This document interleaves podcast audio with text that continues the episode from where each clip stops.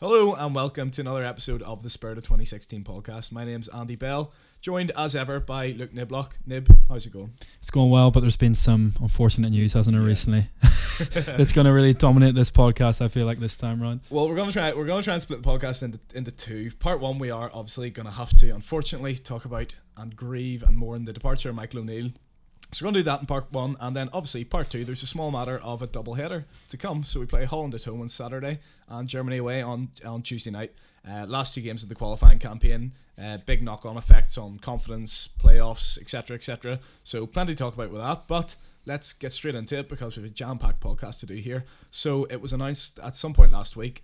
Um, Michael O'Neill was in talks with Stoke to take the Stoke job. Now, my initial reaction to this was considering like Michael's been uh, linked with clubs like West Brom, Norwich, even like the Scotland job, jobs that you would think are of a bigger stature than Stoke, who are at the bottom of the league in the Championship, struggling. And that's that's no disrespect to Stoke as a club, as a size of a club at all.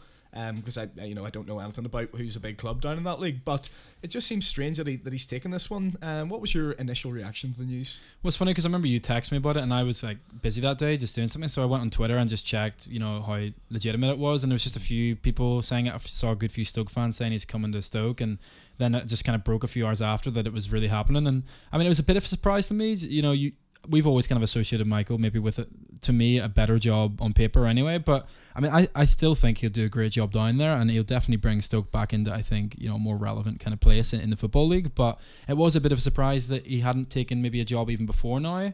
Um, and it was a bit of a surprise that he took Stoke as opposed to you know some of the clubs he has been linked with in the past. You know, I think that's I think that's exactly spot on. I mean, after the Euros in 2016, I thought Michael might go. I thought, you know, after having done four years with us, having given us, us good service, okay, we stuck with him after the poor initial World Cup qualifiers from 2014 to 2016, and then from 2016 to 2018, or sorry, from sorry from 2012 to 2014 was the World Cup qualifiers. Yeah. 2014 to 16 was the Euros, obviously the golden age of uh, of our generation yeah. for Northern Irish football. And I thought, you know what, this will be his chance because Michael spoke a lot. We knew he was like an ambitious guy. Um, it wasn't. I don't think it's anything to do with money here or how much he's being paid because he was offered a million pound a year at Scotland, uh, and he stayed and albeit got a better contract with Northern Ireland, but still could have gone and got more money. And I think there's been plenty of times over the last eight years where Michael could have gone for more money. So for me, it was just I. You know, Michael's an ambitious guy. Every uh, every manager, the the pinnacle of the managerial sort of stratosphere is club football, playing mm. or managing the Champions League. So I did think Michael would eventually go into the club game. Uh, I thought it would be after Euro 2016. I was convinced he would go after the Switzerland game.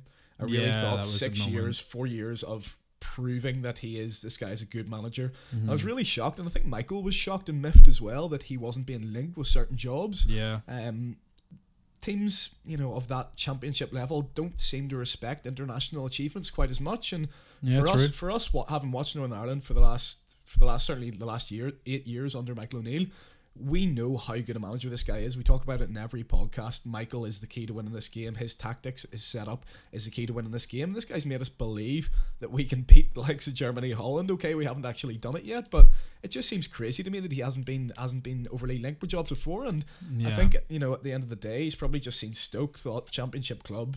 Hopefully, it's got a few assurances there about his future, and maybe maybe thought, you know, I, I have to go now. Mm. Yeah, and I think you know you have to talk about the fact he's going to stay for the two matches in the playoffs as yeah. well. You know that is obviously just typical Michael. I mean, he's a really classy guy. We know he has been just a great servant over the years now for us, so it's no surprise that he's going to still look look after those two games. I think he'll juggle both jobs pretty well. Personally, I, I do think he'll manage with that. I, he's just a very organized guy in general when it comes to setups and the way he organizes things football wise. So I don't think we have any problems with that, and obviously we respect that choice of Michael to do that. And I don't think any Northern Northern fan will look at this decision and, and, and really kind of begrudge Michael of a, of a chance to go elsewhere and, yeah. and and kind of make his mark on the club game more than just Shamrock Rovers. You yeah. know, I yeah, think he can kind of go on do a, a, bigger job, and Stoke's definitely a bigger one than Shamrock Rovers. You certainly, know, certainly. And uh, well, what do you think about the the whole thing about the two matches in the playoffs? Because when I when I originally heard the news and all that came out when the reports were coming out before it was sort of released as an official statement was that Michael would take charge of Holland and Germany, the two matches, and then would leave. And at that point, I was thinking, right, well, if we're going to have a new manager in for the playoffs, I'd rather give him these two matches, uh, this training camp mm-hmm. with the mm-hmm. team, get him to sort of stamp his ideas down, get it into their heads before the playoffs, and just give them a bit of time so that the playoffs wasn't the first um, Yeah. reception of information Yeah. for those players from a new manager if it was going to be a different style. I think now that he's staying for the two matches and the playoffs, I think for me, even an albeit distracted Michael O'Neill is our best chance to get the Euros. What do you think? No, easily, easily the best chance. I mean, he, he's he's. I think he's really pulled us out of so many games before, and these kind of wins we're getting against the likes of you know Belarus and Estonia, a lot of that is down to Michael. To be honest with you, and how he approaches those games. So I think you know I'm I'm so glad he's here for the playoffs. I would have been so worried.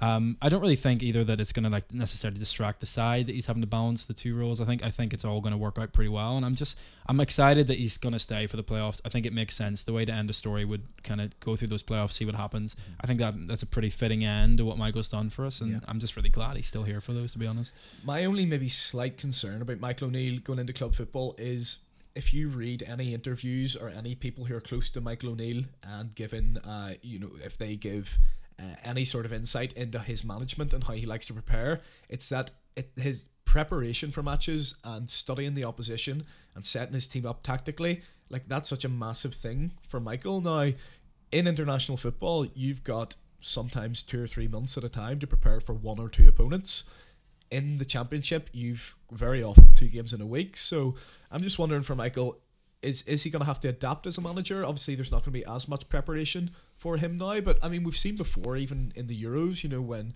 okay, he had a long time to prepare for that, but you know, got through that and then had uh, an immediate opponent, uh, immediate match against Wales, and sort of we set up quite well in those ones. So do you think? For Michael, he's uh, he's he's able to do that with a bit less preparation time. Seeing that's such a big part of his managerial setup. I think that's definitely the thing we'll be looking at. Like first few months, you know, in the job at, at Stoke, I think you know it's a good point to raise about international management. It is completely different ball game, really, and a lot of people will tell you that who have been in both sides of the of, of, football. Um, I mean, I actually think Michael probably will manage that. I, I just I, I I've got to this point now with Michael where I just I really trust him as a manager, and I think we've just seen so many great things from Michael that. I have no doubt that he can make that transition, and I do think he'll adjust well to, to that kind of the, the less time to prepare. I do think he'll be okay with that. It will be obviously an adjustment period for him, as just the way it'll be an adjustment period for us not having him around. You know, it's just the way football is, and I think it was the right time for him. And you know, I, I would never begrudge him, and I No. think he'll be fine there. Hundred percent. Like we certainly wish him good luck. I mean, he's given me definitely easily my best years as a Northern Ireland fan, Hundred percent, and I even include you know the Lawrie Sanchez years in that because yeah, hundred percent. you know the one thing I would say for Michael, and we will come on to talk about this uh, in the part two of the podcast where we preview the matches, is while maybe the only red mark next to his Northern Ireland managerial career is that he hasn't had that one big scalp against the Netherlands or Germany or a big nation like uh, like in England or Spain as we had under under Sanchez. Um, but for me, it's you know okay, that would be nice, and especially with these two matches as a bit of a send off for him to sort of tick that off and say, okay, I've taken this team as far as I can. I've done everything with them. But, you know, give me that 2 0 win over Ukraine any day, any day over 1 0 over England, 3 2s over Spain, which ultimately mean nothing because we're nowhere near Yeah, qualifying. exactly. Yeah, they were just kind of those one-off games that we'll never forget. But at the end of the day, there wasn't any kind of continuity to that, or just you know a, a run of form that got us into a major tournament. So there's no way you could compare Michael to, to Lawrie for me. I think Michael's just streets ahead. Streets ahead. Straight, certainly streets ahead of any manager in our Yeah, lifetime as well. 100%. So, um, one thing I wanted to ask you about was for the playoffs. Do you think it? Because I don't know if if, if Michael is as clued up on the exact permutations or if he's even thinking about that so far. But do you think the fact that our potential opponents for the playoffs are, you know, there's a 70% chance we know who it's going to be. So he can already sort of start preparing for those games. And I'm sure he will. I mean, he'll say in the media he's not because they all have to say take it one game at a time. Nothing's uh, prepared Yeah. yet. You know, we, Yeah. we think about Holland, then we think about Germany, and then we'll start thinking about that. But I mean, if he's if he's got a bit of uh, getting used to the sort of two games a week in the championship with Stoke, preparing game on game, sometimes only having one or two games to prepare his team and prepare his tactics for those games, then surely, especially with a week potentially before that match against what we think will be Bosnia or another playoff, that should still be enough for him. And he should. I mean, he's had this team for eight years. His training methods, his tactics, his philosophy is ingrained in those players' minds. So you know, I don't think that just the fact that he won't have all this time to look at the potential opponent will matter too much. What do you think? Yeah, no, I think I think that, that, like if he has any sense, he will be keeping an eye on Bosnia. I think we kind of know that's that that is most likely how it's going to play out. And Michael will know that. Obviously, he'll go through the classic sayings that you'll say in press conferences. Of course, we already know that's just typical of, of what management is all about. But I do think he'll be looking at the Bosnia game. Um, and we know, like you said already, he's ingrained his, his style, his system into these players. And he'll just be looking at the opposition. You know, that is the most likely opponent for us at the end of the day. And that is a potential route into the, the playoff finals. And then we could play in another major tournament. So I think he'll be looking at Bosnia, how we can break a team like Bosnia down. Obviously, it's more likely to be away from home. Yeah. Um, Well, so it'll definitely be away it'll from definitely be home. away from home. Bosnia, Yeah. So I mean that that's that's a tricky fixture in itself. He'll be looking at that. I know he'll obviously be preparing for these two games as well. But we know we all know I think as a collective that Bosnia is likely to be that game, and that's the kind of one we should be focusing on in reality. You know. Okay, so that's uh, sort of taking a look at what Michael's done and how we're going to prepare for life after Michael. Well, what about the potential replacements for us then? So I'm going to run through a few of these here. I'm going to run through the top five that the bookies seem to have agreed on. Uh, that are the five most likely candidates to take over the Northern Ireland job. So, uh, favourite at the minute at six to four is Stephen Robinson, so 44 year old Northern Irish manager uh, with Motherwell right now. So, right now they're third in the league. He's been there, I think, three years. And I remember, I'm not sure exactly when it was, but I remember, I think it was four or five years ago, where Motherwell were in a relegation playoff, you know, go down into the second division. So, you know, he has taken them from the doldrums and really made them relevant again. Um, another thing is that the IFA seem to have a preference for people who have worked for them before. And Stephen Robinson has got his coaching badges, done everything through the IFA. I think even I read an article saying he was on the backroom staff uh, for Michael O'Neill's team for Euro 2016. So this is a guy the IFA know very well. Uh, he's there at six to four, doing a good job at Motherwell. Also got them to the uh, Scottish League Cup, Scottish uh, Cup finals. So uh, doing a decent enough job there. Similarly, Tommy Wright, he's slightly he's slightly um, longer odds at five to one. Uh, again, he's been at St Johnstone for the last six seven years, taking them to six consecutive top six finishes as well, which is is not to be sniffed at. And I think that's a guy who uh, Northern Ireland fans will maybe turn their nose up at, maybe think it's a it's he's going to bring a backwards style of football uh, to us, but um, uh, certainly an option there. Uh, Oran Kearney, actually, I was surprised to see him. Uh, at nine to four, uh, very short odds, second favourite to take over, not too far away from Stephen Robinson there. Uh, he's the Coleraine manager. Uh, was at Coleraine, I think, the last two or three years. Uh, took them within inches of winning the league. I think they only lost one se- uh, one game that season. And when you think of the league, that's you know usually dominated historically by Linfield and Glentoran. Recently, Crusaders and Cliftonville uh, have been up there. Crusaders going full time. So for him to take Coleraine so close and then to win the Irish Cup, it was just an amazing season for them. Mm-hmm. Um, and I think right now he's on a 52 game unbeaten streak, Yeah, I mean, which is unbelievable. Isn't which it, is just unheard of. Like no matter what league you're in or what side Yeah. it is. I mean, that's just yeah. And it's Coleraine. It's not historically like a Yeah. club always up there competing. Certainly when I was growing up, anyway. No. Uh, he went over to St Mirren for a year, uh, kept them up, which was his remit basically, and I think in the end was uh, I think he's got young kids, maybe so family issues, and not seeing them as much. He just wanted to come back home, so that is an option. He's you know pretty much done well in every job he's had. Uh, another couple of options: Grant McCann nine to one. Can't really see that. He's at Hull at the moment, so he's earning a, a big championship wage there. Would have to take a pay cut to come to Northern Ireland. Um, so I can see him sticking it out in club football a bit longer. And obviously, one that everyone's been talking about is David Healy. Um, shall we start there? We have a chat about David Healy? I mean, Yeah. if he if he's uh, if he's half the manager he was a striker for us, Yeah. then he's gonna he's No, gonna. I think so. it's, a, it's a one horse race, like isn't it? Yeah, I like it. I mean, I like the idea of kind of taking a bit of a gamble on someone just because I don't want to go back to like a traditional form of manager. Like we've seen in the Worthington days, you know what I mean? And I don't want to go back to something like that. I re- like I think that could just be the most like suicidal call for the board to make. You know, I really don't think we should go that direction again because I think we've kind of progressed past that. We do kind of favor the more progressive manager now, and I'm not saying that Michael is like this guy who plays this incredible flow, um, you know, really flowing football or anything like that. I'm just just thinking, you know, I don't want to go back to the kind of low block, Yeah. you know, hoof the off the ball, park, yeah. kick them, kick them about the place. I just don't want to go back Yeah. to that at all. So I would I would like to take a gamble on, on someone like Healy if if it did come down to Healy. I think in that case, Okay. or Kearney, like you said as well, Yeah. would be an interesting one. Um, yeah, Healy. I mean, why why not take a gamble on someone like that? It is a bit of a nostalgia pick, and we've seen how that's kind of worked so far for. United. I mean, with with Solskjaer and things like that. But true.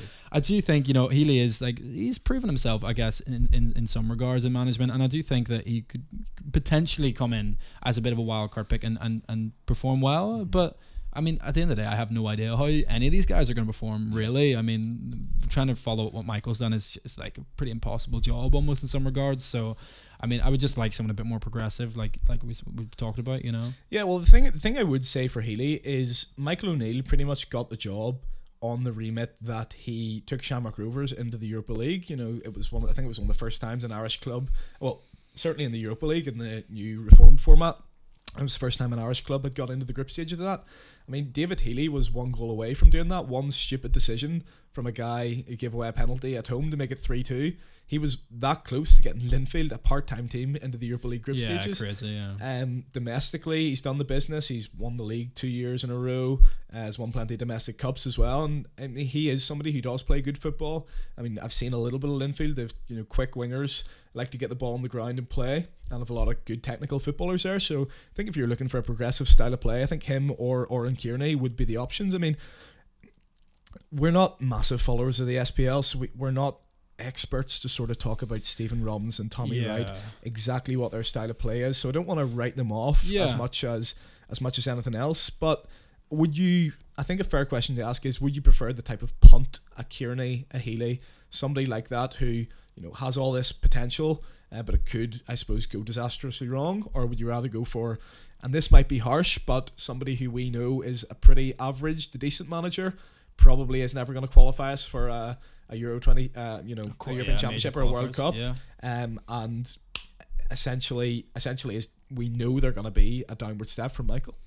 I I 100% for me. I don't know about you. I just think punt just because I think equally the risk in terms of both going completely wrong is it, it is completely equal mm-hmm. on both fronts. Like I think you could take a manager that appears more safe and maybe has been in the game longer and it could equally just fall apart. So I think taking a punt, at least you've went for something progressive. At least you've tried to kind of emulate something that Michael would have brought to the table and kind of build on what Michael's done. Because I think to, to, to have Michael for all those years and then suddenly take a safe choice would just be such a backward step. You know, it should be a progressive thing where we continue to build on what Michael's done. Because I think it would almost be disrespectful in some way if we didn't go and build on what Michael's done for us. Because he's laid the foundations to go on and, and kind of to build to build on what he's done. And I think that someone more progressive, someone who's a bit more of a risk, would have that better chance, I think, of getting us to a major tournament again, just Yeah. because of some just something that happens, just the way it happened with Michael. It was a crazy kind of appointment that was kind of not many people knew about it. You know, uh, he's done well with Shamrock Rovers, but what has he really proven necessarily? And he's come in and done a great job. So I would Yeah. take a punt on this one, man, hundred percent. Yeah, I mean, I think I agree with you. You know, we've seen these so-called safe choices before. Like, say for example, and you know, I really do Mar- like Martin O'Neill as a guy. I think he comes across as very good. I think in the past, clearly, he's been a very good manager. Winning the treble with Celtic, won the League Cup with Leicester. Terrific achievements in the past, but you'd say maybe recently has sort of fallen out of touch a little bit. His tactics are maybe left in the past a bit. Um, certainly in the last sort of five, ten years or so. And you know, the Republic of Ireland went for him, a manager who is, you know, who you know he's he's he's a decent manager, but that's it. So it's a safe bet. And look how that ended for them. You know, they all ended up it ended in pretty much disaster. They were left in a pretty bad place by Martin O'Neill. Um and fans certainly turned against him it actually turned quite bitter there. Whereas the Republic of Ireland have gone They've had a look. They've said, okay, we've got this guy Stephen Kenny here. He's done very well with Derry City in the League of Ireland. Uh, plays good progressive football. He's a young manager, has loads of potential.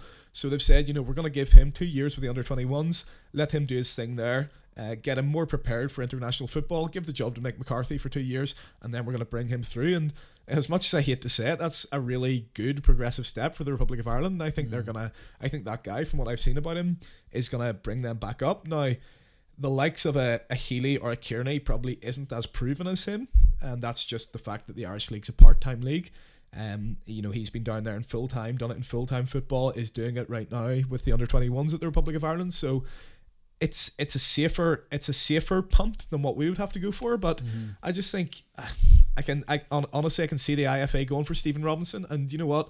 This guy's 44 years old. He's still young. This guy could be a fantastic manager. We're not saying that, but for me, I'd also go for a punt. So would you go Healy or Kearney then?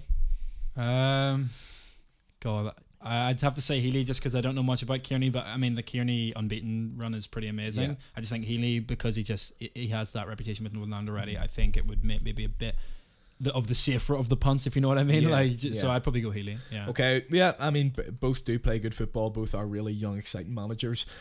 Kearney's probably probably got more experience. I mean, he's been in management a bit longer. Has had the one year in professional football over at St Mirren. Has done well there. Uh, kept them up, which he was asked to do.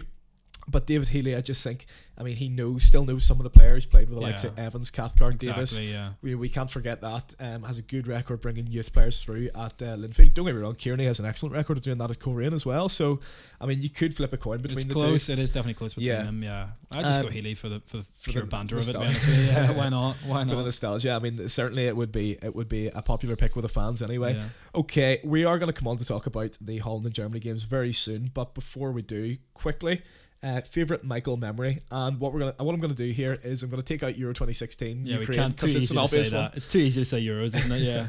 God. Okay, what are you to go for? So I actually I've picked we talked about this. I picked about I picked the Greece away win in the Okay. qualifiers. So that I think that win that made it three from three. I did, yep. Um, so that I think the reason I picked Greece is not only just for that stunning Lafferty goal, um, and for like Ranieri getting booed at the end of the game and things like that. That was just so funny and just. But I think it made me really believe that game. I think that was the game where I thought, hold on a second, like we actually are, we could genuinely do something here. Like I know it was only three games in, but just the way we'd gone about those three wins, I just thought, that could this be the start of something? Get into this major tournament, and it ended up being, in my in my opinion, a catalyst. Really, Yeah. that that win was just so incredible. We went out to Greece. It's not often you see Northern Ireland side do that. You know, I, I can't remember the last time before that game that I'd seen a Northern Ireland side go in and beat a side like Greece 2 0. It was 2 0 in the end, Yeah, was it? Yeah. in the end, yeah. Comfortably. I mean, that Lafferty goal was just memorable for me. One, prob- maybe the most memorable goal of the qualifiers, just in terms of how he, he went about it. It was just incredible.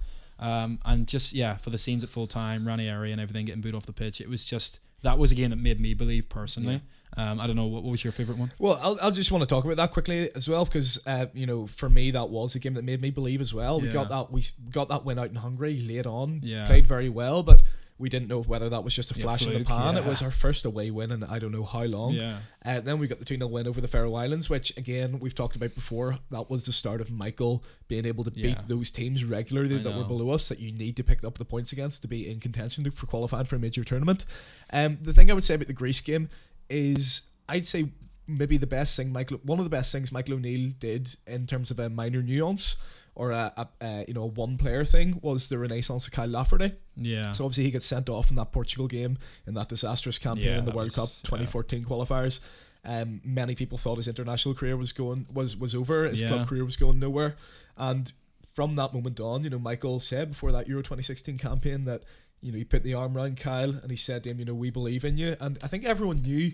You know, there was a player in Kyle Lafferty. There, you know, there is still a player in Kyle Lafferty somewhere is, Yeah. and Michael somehow got got an incredible level of performance out of him. I mean, he was pretty much unplayable for those two years, Mm. and that goal. I mean, wasn't it uh, Manolas, the, Yeah, centre half for I mean, Roma, was who's supposed to be half. Who's supposed to be rapid as well? Yeah. And Kyle Lafferty, you know, was just like a man possessed that Yeah, game. it was incredible. Started out wide or something, didn't it? Yeah, and Yeah. he just came. I mean, it was just such an incredible goal. I just remember that goal so fondly. Yeah, I picked that. What What, what were you thinking? then Yeah. I mean, it's it's not like it's maybe not a game where that Northern Ireland fans that will stick out in the memory in like twenty years time. It was a super result, but for me, la- uh, last campaign when we played the Czechs at home, and I think that pretty much when we beat them two 0 and that pretty much guaranteed. Uh, that we would finish second in the group. It, it didn't quite guarantee us a playoff, but I mean that was guaranteed in the next couple of days anyway. For me, that that was my f- one of my favorite Michael memories because I remember just thinking, you know, the Czechs have some have some really really good players, guys that. Mean, Czech Republic are a team who pretty much always qualify, quietly always qualify yeah, for they're tournaments. always in there. And they, I mean, they don't, they never really do anything there. But you know, when you sit down and think of a major tournament, you think of watching the group stages. You always think You always the Czech Czech Republic, don't Always you? see them. They're always there Always filling it in. them, So yeah. for us to qualify above them and convincingly qualify above them as well.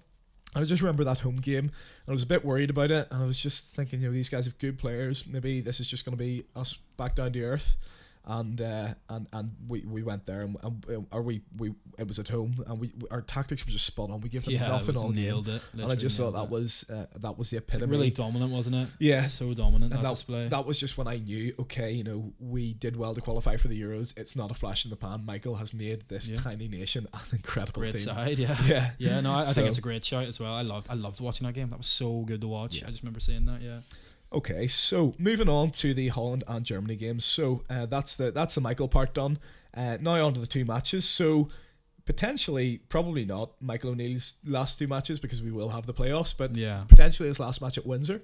I Yeah. mean, we're likely to have an away playoff, and then there's a 50-50 draw for whether the next game will be at home. So this could potentially like be a send off, a Windsor Park send off for Michael O'Neill. Absolutely. Um, as I was saying in the in the last in in, in the last part, uh, maybe the only thing he hasn't done in his Northern Ireland career is that big result against a massive nation. yeah. Um, and you know, Ukraine, Czech Republic are on the brink of that, but they're not like titanic nations. Yeah, they're not Spain, you know. It's not. Yeah. Do you Yeah. know I mean? Yeah. So, I mean, just to give some context, to qualify automatically, uh, if we win both of these games 2 0 or by two goals, we will qualify automatically for the Euros. So it is mathematically possible. Um, but I would say stranger things have happened, but I'm not sure they have. have they? No, it's I, I just can't see it, mate. Two like two goal margin both games. No, Okay. I'm gonna just straight up have to say no on that one, man. I just don't think it'll happen. But, Okay. Do, I mean, imagine the scenes, but no. do we? I mean, if you're Michael, do you even think about that? Do you? I mean, we've technically nothing to lose, but do you think potentially going for a two goal win and being absolutely obliterated on the break is that maybe we're going to be worse for confidence going into the playoffs, or do you think you know what?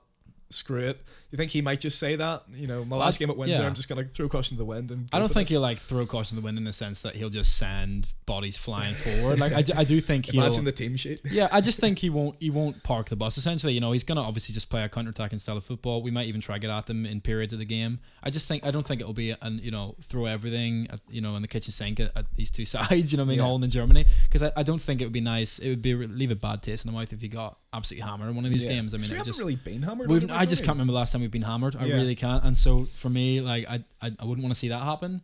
But I, I just think you'll have a, a, a progressive approach as always. It won't be all the way defensive. It won't be all the way offensive. You know, it will just be his balanced approach as, as per. And I just think, yeah, I, I wouldn't go hammer and tongs at it, but you know, because I don't want to get hammered. But Well, some Stoke fans who were who were asking about, and I'm not bringing this back onto Michael, but um, some Stoke fans were asking like, what is his style of play? Is it more pragmatic? Is it an an attacking style of play? Is it good football? and I think the thing that I would say about Michael is he doesn't actually have like a specific philosophy the way the likes of Pep Guardiola, Jurgen Klopp do. He's very much a tactical manager, and in these last two games, we have seen uh, two very different approaches. Germany at home, uh, perhaps a bit surprisingly, was you know hundred mile an hour press, put them under pressure, put superb world class footballers under pressure, and force them into mistakes, and got a couple of chances with that. And uh, the well, the next game was away to Holland, where it was very much a defensive performance. I mean, there still was a press there, especially first half, but it was more let them have the ball, soak up the pressure, and get the goal, which you know we did in the end. So two two matches where, despite the results, you would say Michael got his tactics right. Uh, okay, let's start for Holland at home. Would you go for the counter attacking? Would you try and replicate Germany?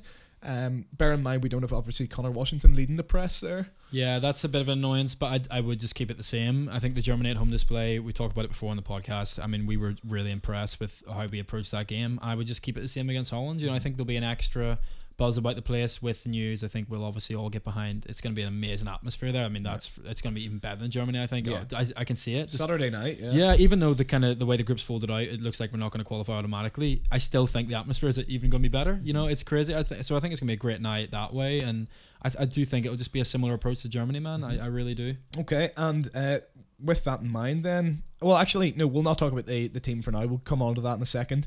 Uh, what about Germany then? Away from home, would you would you reverse it and go for the more Holland approach, or do you think just do the exact same as what we did at Windsor? I mean, there's going to be a lot of fans over there.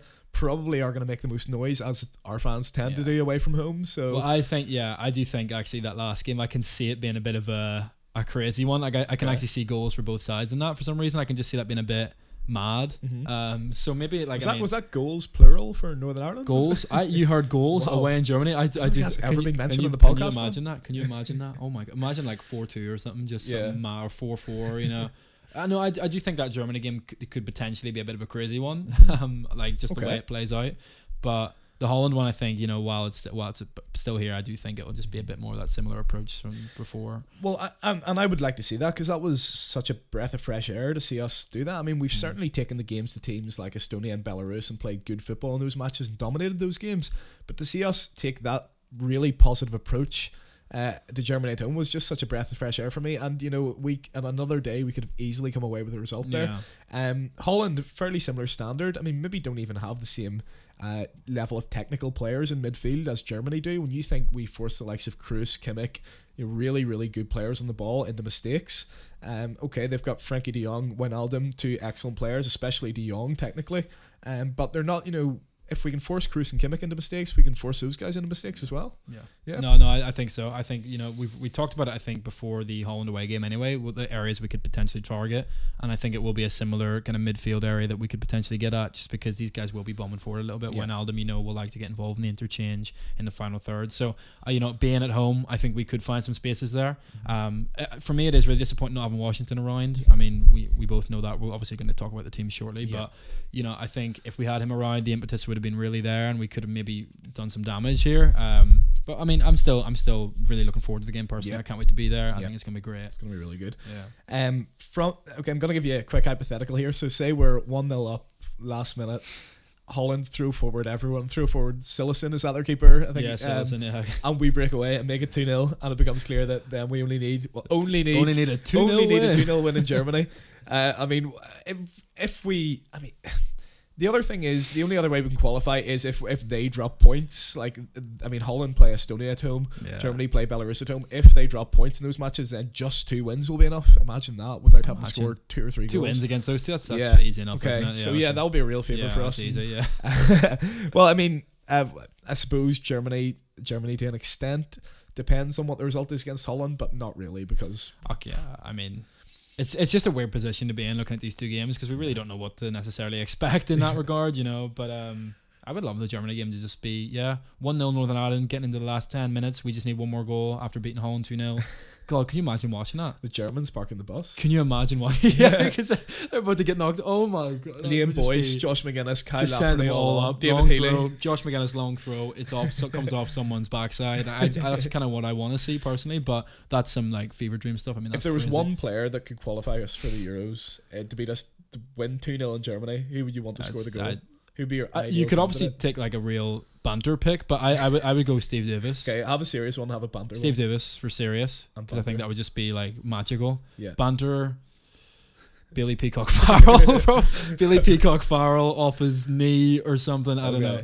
Just or it knocks one in header back Yeah, stick. obviously Davis has already qualified us, so yeah, yeah. Oh, true. Good point. Um, so you could go for somebody different there. Maybe like I don't know. I mean, there. Josh Magennis. I think Josh Magennis would be quite funny. Yeah, it would. I Yeah. mean, yeah.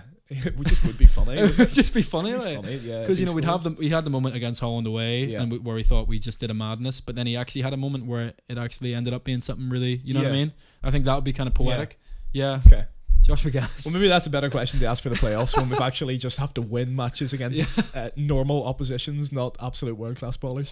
Okay, so let's have a talk about the team. I mean, I think certainly certainly the back five picks itself. Thankfully, Craig Cathcart's back after that injury scare uh, against uh, for Watford a couple of a couple of weeks ago. yeah, Uh, we've got Jamal Lewis back in the squad as well, which is going to be a big positive, even though I think the fullbacks came in and did quite well. I mean, let's start at right back because we've seen Michael Smith come in, do a decent job away to Holland, even though we got a little bit of criticism. We seem to think he played okay. yeah. I think that was Uh, hard. he's been doing quite well for Hearts as well, uh, albeit in the SPL, as we say. He's been playing a back three there, actually. I mean, wh- first of all, I mean, let's actually start with the formation. I've gone back and back and back here. I start, thought about starting with the front three, then the right back, and now the formation because, okay, you'd normally think it would be the classic 4 3 3 that we've been playing. Well, the, the with Corry Evans on the right tucking in is sort of asymmetrical. But 3 5 2 away to Czech Republic, 3 0 at half time, Whyte and Boyce up front, big man, small man. What do you think? Yeah, I mean, I could. Uh, yeah, I mean, we'll see a lot of that if Tommy Wright's I'd be. I would literally. No, I would be worried. I think about a three in a game like this, just because those spaces. I always get so scared in the three about the spaces behind the two wide centre halves. Like Mhm. I, I do think that could really hurt us in a game against someone like Holland. You know, okay. they'll be they'll be literally killing us in that space. I think personally, but especially with us being at home and it'll be a bit more of an impetus on us. I think Yeah. we might leave gaps there. So I'd probably stick with a four. Okay. To be honest with you, the four three three, I'd probably stick with that. But I mean, that Czech game was a bit crazy. To be fair, Yeah. with that formation, it seemed like to be a system that was working pretty well, albeit a, a pretty much full change Czech side. Mm-hmm. Um, I'd probably Mike- just stick with the four on this one. Okay, well, Michael came out and actually said that was a formation that he'd been desperate to play for ages. Right. So maybe he will use might that as some for it, yeah. justification. I mean, he's nothing to lose now. He's, Yeah, he's got a job. So, yeah, play the four. uh, well, okay. Who's your four then? Is it is it Dallas at right back, or are you gonna put him in the front three and go for a Smith or a McLaughlin or somebody like that?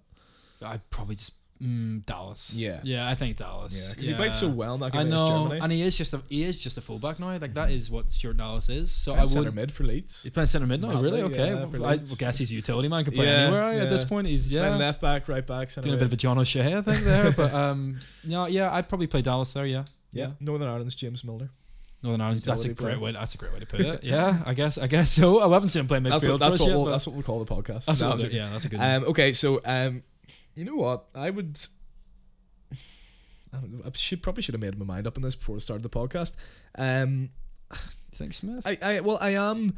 Well, I'm, I'm tempted by the three five two just because I, I did enjoy that so much. I enjoyed Yeah. Gavin Whyte playing so much, uh, and I think Gavin Whyte deserves an opportunity. yeah. Whyte looked so good, didn't he? In that. Yeah, and, Yeah. and we know Michael, who, uh, if you do consider these two games uh, qualification wise and mathematically a dead rubber in the sense that it's not going to affect our chances of the playoffs and it's not going to actually qualify us, then Michael has been known to test things out in these games, like even the Nations League, where he's Mm. experimented with things. So it wouldn't wouldn't shock me to see him go for the three five two, especially since we do have the players for it. If you consider Michael Smith good enough to internationally play at centre half, which I'm not sure everyone Yeah, does. I'm not sure about that. Yeah. Um, okay, well, just just for difference, I'm, I'm going to go for the three five yeah. two. Okay. I'm nice going to say okay. I'll say we'll play Evans, Cathcart, and Michael Smith as Yeah, as that would, that would make sense. and the then back. I'll go for Dallas and Lewis, obviously as wing backs. Yeah. And I mean, they are people who have people players who have uh, who have played uh, at fullback before for us. So okay, they are two more attack minded players, certainly for fullbacks, but won't shy away from their defensive duties. I do quite well. like that actually. Yeah, Mhm. the way that's kind of lining up in the back five. I, do- I do like that. Okay, yeah. well, whether it's four three three or three five two, we have to pick three midfielders. yeah. So, are you well? First of all, are you going to play all four of Davis, uh, McNair, Saville, and Evans on the right, and do that sort of thing where he Yeah, he presses? did that. He, he liked that against Germany, didn't he? Yeah, Corry He Evans did it in Holland as well, even though there was a bit less of a press. But Um, what do you think? Yeah, maybe I'd just go with that again in that case Okay. because I think Corry Evans was great that Germany game. Like I thought he was brilliant out there. I thought he was doing a great job. So um, and he, there's I think some criticism. Did Corry Evans come under some criticism for that game? I can't remember. in in in the Germany game, I, I don't? I don't know. I can't remember. so. Yeah, I just feel like he can. Some people do easily pick on him, but yeah, from unwarranted stuff. I could see. But no, I I would play Corry out there again. Yeah, I would do. I would do something similar to the, what the Germany game was. Yeah, similar kind of idea. So you'd see Gavin Whyte as more of an impact sub, like he did against Germany. Came on, Yeah. fresh legs, tore apart the fullback Yeah. rather than start him. It would be like a shame in a way to not play Gavin Whyte, but I mean, I, equally, I do think that that could actually cause a bit of havoc, to be honest with you. Even Yeah. just like bring him on like 55, 60 minutes in if we had to. Yeah. At, at that point, we could really cause some some havoc, I think. Yeah. And, it, and it would be nice to. It, would be, it is. It's just nice that we have options off the bench I know, now. I know. I mean, Josh Magennis is as somebody. Uh, put, I forgot to read out a comment on the last uh, on the last uh, on the last podcast, and it was a really good one. It was from Matthew Robson. He said Josh Magennis is Northern Ireland's Ole Gunnar Solskjaer. This guy is an impact sub player Yeah. now. Yeah. So no, you know we've got him off the bench, Whyte off the bench. Obviously, one of them may start. Yeah. Gavin Whyte certainly starts for me. Um, okay, midfield three. So you'll go Saville, uh, Davis, and McNair, Yeah. and then Evans on the right. Evans on the right, yeah. Uh, so I'll go for obviously those three, and well, I'm going to go for Whyte and Boyce up front. I mean, Okay. certainly that's a, that's a weird call, seeing I've certainly Yeah. criticized Boyce a lot in this podcast, but I just do think that worked in Prague. it did work. So Uh, maybe well. maybe you'll go for more like maybe a Lafferty and Whyte or a Magennis Mm. and Whyte. That might be more likely, but Yeah. certainly Gavin Whyte up top. I think we'll just Well, I mean, Boyce played the best pass I've ever seen in the history of football in that game, and I don't know if he meant it, and it's just kind of funny, yeah. but yeah, Yeah. all, all the part of boys, I guess, now in, in this in this system, like yeah. well that that's my well that, that that's my team in full then. So who, who are you playing up top and who are you playing out in the left then? God, see, that's that's the thing. I don't. I'm not sure about that now. Mhm. Um, I mean, you could maybe play Whyte out there from the start. You know, Okay, I don't out on the left I- or up yeah? I, I always prefer my. I would actually prefer my right. Yeah, because just the link up we've seen with, with yeah. Stuart Dallas out Yeah. there.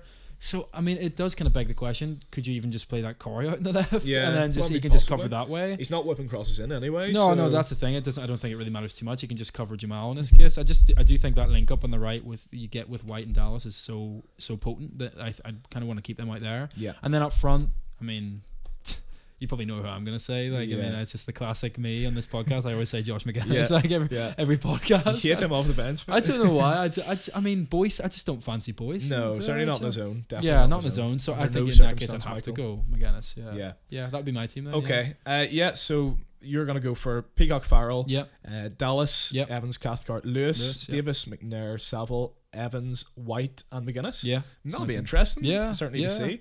Go Uh. I don't see why you know why not play Corry Evans on the left if he Yeah, can if he I can't come in and do the same yeah. job. What does it necessarily matter? Yeah. The only thing is, obviously, Saville's a very left-footed, left-sided player, True. so true. maybe they trust him to take that left-hand side and want Corry Evans Maybe. to protect Davis and McNair on the right Maybe. a bit more, who are more central And players. McNair But does like to get forward a bit more as Yeah. in recent. T- yeah, yeah, Yeah. yeah, We'll see. I don't know. It could be an interesting lineup anyway. Put it that way.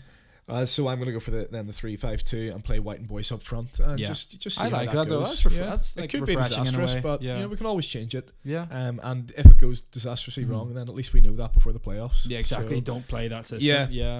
And it'll be, you know, it could be interesting to go into a potential playoff having played a couple of different systems, keep the opposition manager guessing, um, very and, true. and spring some surprises and have player either. I mean, either formation you play, you're going to have potent, potent players off the bench, like some Magennis, whether it's Lafferty, Yeah. Shane Lavery, even who Yeah. has been called up again, maybe to the surprise of some people because he hasn't been in quite the hot form he was in Yeah. for, for Linfield in the European qualifiers. Still scored a, a very good goal against Dundalk the other night. Uh, can't see him starting though. So okay, those are our teams, and we're gonna finish up then with a prediction. So or two predictions. So Okay. You're you. So normally I'm a pessimist. very pessimistic. Yeah. Yeah. You know what? This is the day I, ch- I think I change on this one. I'm gonna go. I'm gonna say one 0 Northern Ireland in this. Against Holland. You know, actually two one Okay. against Holland. Two one Northern Ireland. Okay, so that'd be kind of devastating. We Scorers? don't win by, by two goals. Scorers. Magennis again because Yeah. he loves the Dutch apparently. Yeah. Um, and I'm gonna go Whyte. Okay. I think Whyte will score. I've got, I fancy Whyte, you know, scoring. So I'm gonna go Magennis and Whyte scoring two one, and for the Dutch, I don't know Memphis Depay. Okay. Who cares? Do you know what I mean? Who cares? Like, And Germany. Okay. Good luck with your four all. okay, you want me to go. Germany now? Yeah. Yeah. do Um, your Germany now. God, three two Germany. Okay. Okay. You, you've gone reverted to pessimism, but that's fine. no, I think that would be. I still think you know three two. Yeah, yeah, fair enough. I mean, that'll be that'll certainly be an interesting game. three two Germany. Yeah, just for scores, scores for us. Scores for us. Davis penalty. Yeah. Last minute Davis prediction. penalty, but before that, it's going to be a a Saville absolute thunder. You know what I'm Yeah, going to say. I think yeah, it's gonna be a, worried there. Yeah, a gonna mad be an edit. strike. yeah, I'm going to say a Saville mad strike on his left foot. Okay, fair Yeah. enough. Okay, I am also going to go. Very hopeful. yeah, I've been certainly given his finishing so far for Northern Ireland and in general. Um, I'm gonna go. I'm also gonna go for a win against Holland. I'm also gonna go two one. Yeah, I like uh, that. I Goal like that. scorers. I'm gonna say Paddy McNair. Love Just it. seems like a Brilliant. safe bet for yeah, Northern Ireland. These days. yeah. And yeah, you know, Josh Magennis off the bench. You know, you love him starting, I love him off the bench. So I'm gonna stick to my guns. Say Magennis off the bench, winner. Yeah, love that. Out leaping Matthias de Ligt and Yeah. Van Dijk at the same time. Oh, easy. yeah. Uh, easy. He's already done it.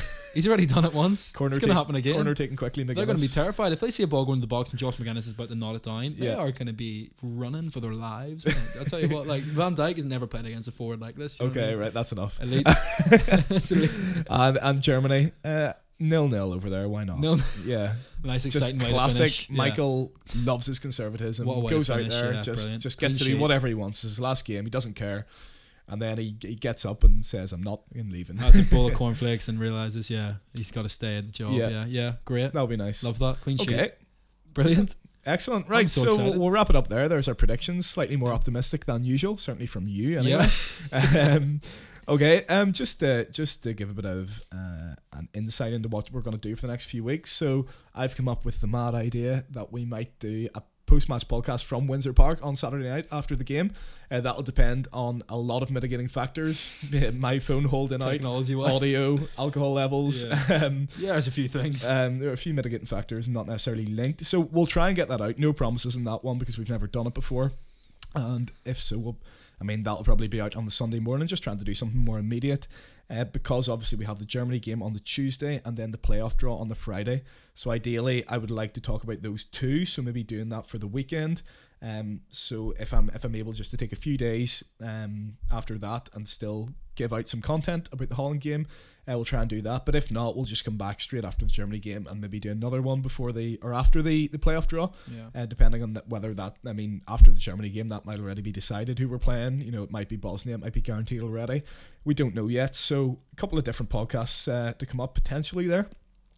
Uh, just obviously, as I always say, like the Spirit of 2016 pace, Facebook page, Facebook, Facebook page. uh, glad this podcast is finishing soon. okay, yeah, like the Facebook page, we do a few different updates on there. We do a weekly uh, roundup of how the guys are doing for their clubs. A lot of people seem to like that. Uh, obviously, I love my permutations, so I try and explain that as best as I can. Yeah, I just want to say on that matter as well because I haven't really said it on the podcast yet. Like credit to Andy because obviously you, you've kind of you, you do work on that Facebook page a lot and you really do keep people in tune with things like that. Obviously, I feel like this is quite a big moment for the podcast now that how far it's come and stuff like that. So I think credit to you on, on the behalf and also thanks to everyone who's kind of tuned yeah. into all these podcasts because I haven't had a chance really to say thanks to everyone. Yeah. You know, it has been really great to see. You know, because I know Andy he approached me about this many months ago now about doing a podcast, and he was really, really enthusiastic and passionate about it. And he knew I was someone who'd be on board with him in the process as well. So I credit to Andy for the work he's done big time on the yeah. Facebook page because that is all him. He's really pumping out a lot of work there. So he's keeping everyone in, in tune. He's keeping me in tune half the time as well. So credit to him in that regard. Yeah. yeah thanks very much. Yeah. Um, I mean, I, I do enjoy doing the sort of permutation stuff, doing the roundup stuff. Um, and thankfully people seem to enjoy it as well. And that's been, you know, people have liked the page for the updates and have come and listened to the podcast. I mean, our last podcast, I think mainly because we explained the playoff permutations, but our last podcast, I think it's only like 20 listens away from being our biggest ever, yeah. Uh, which is just amazing. amazing. you know, yeah. we're getting we're getting really good numbers in these podcasts now, and long may continue because I mean, we certainly really enjoy doing them. Uh, it's only once every two or three months, so yeah. it's not going to get monotonous. You know, we've always different things to say, always different context to bring through. Uh, so we'll come back with a, couple of different podcasts. Hopefully, one straight after the Holland game, and then uh, one after the playoff draw as well, talking about Germany and the looking ahead to the playoffs. Uh, but for now, thank you very much for coming on as ever. Thank you. No problem at all, and we'll see you next time. Thank you. Bye bye.